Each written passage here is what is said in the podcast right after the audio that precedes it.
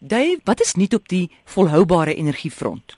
Amore baie wonderlike nuus. Ek was nou eendag in Appington vir heeltemal ander redes. Nou vlieg ek natuurlik om my koolstofvoetspoor nog groter te maak van die Kaap af. En weet jy so 'n halfuur voor ons land toe sien ek al teen die horison 'n reuse toring met spieëls daarom. En toe weet ek dis die nuwe groot volhoubare sonaanleg. Jy land op die lughawe omring deur sonselle. Weet jy dat Appington net nou die son hoofstad of die volhoubare energie hoofstad van Afrika geword dink ek. Maar dit bly nie net daar nie. Weet jy almore dat uit Palo Alto dit is 'n stad in Kalifornië praat Elon Musk ons eie man van hmm. Pretoria wat wat al hierdie nuwe tegnologieë lanseer dat hy tussen 4 en 5 miljard dollar kan jy nou dink maal 10 vir rand gaan belê in nuwe batteryfabrieke om die prys van batterye af te dwing sodat hy sy nuwe elektriese motors kan maak. Wat doen hy? Hy doen presies wat Ford gedoen het met die Model T toe hy massaproduksie begin het en die motor se prys met 50% laat val het.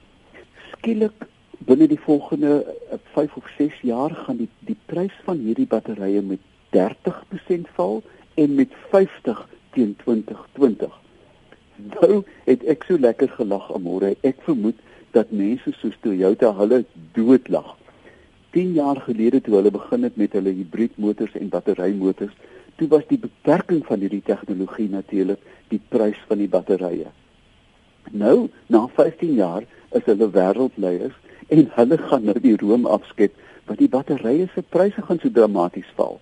Hier is 'n totaal nuwe generasie van van voertuie en ook van volhoubare energie is aan die kom.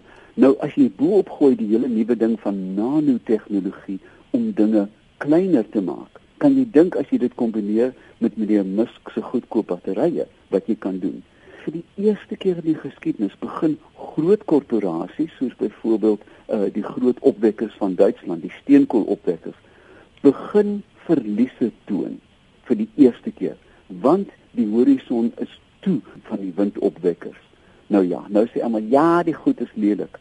Amore, ek wil elke turbine soen as ek by hom kom, want ek weet hier staan vir die volgende 30 jaar doodstil, hier en daar 'n vleermuis in sy kanon, hier en daar 'n stomme voeltjie in twee gesny, maar wat nou gebeur is dat volhoubare energie begin dramaties goedkoper word.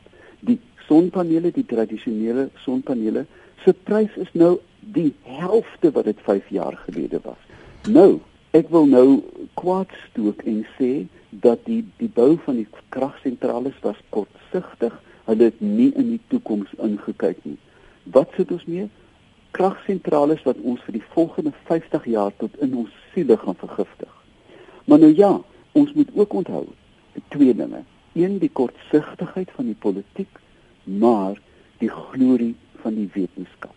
Die wetenskap stap stadig maar seker vooruit en hierdie is mense wat dink en as hulle kyk in die toekoms in en skielik sien mense hoe die wetenskap werk.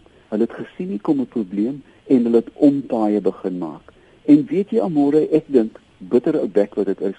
Miskien is daar tog hoop. Heng, dis goed om jou so te hoor praat, Dave. Ek gaan nou weer terug na Appington om ander redes, maar weet jy ek kyk met trots mm. wat die privaat sektor wat ver voor die politieke bestel uitdink en sê dit mag dalk nou duur wees, maar onthou Boeta, oor 20 jaar staan die sonpaneel nog altyd sonder onderhoud en terwyl jy slaap, draai die turbine en terwyl jy in die skadukol sit, maak hierdie passiewe paneel goedkoop, volhoubare en skoon energie. So gesels Dave Peppler en jy kan hom kontak by oompie by iafrica.com.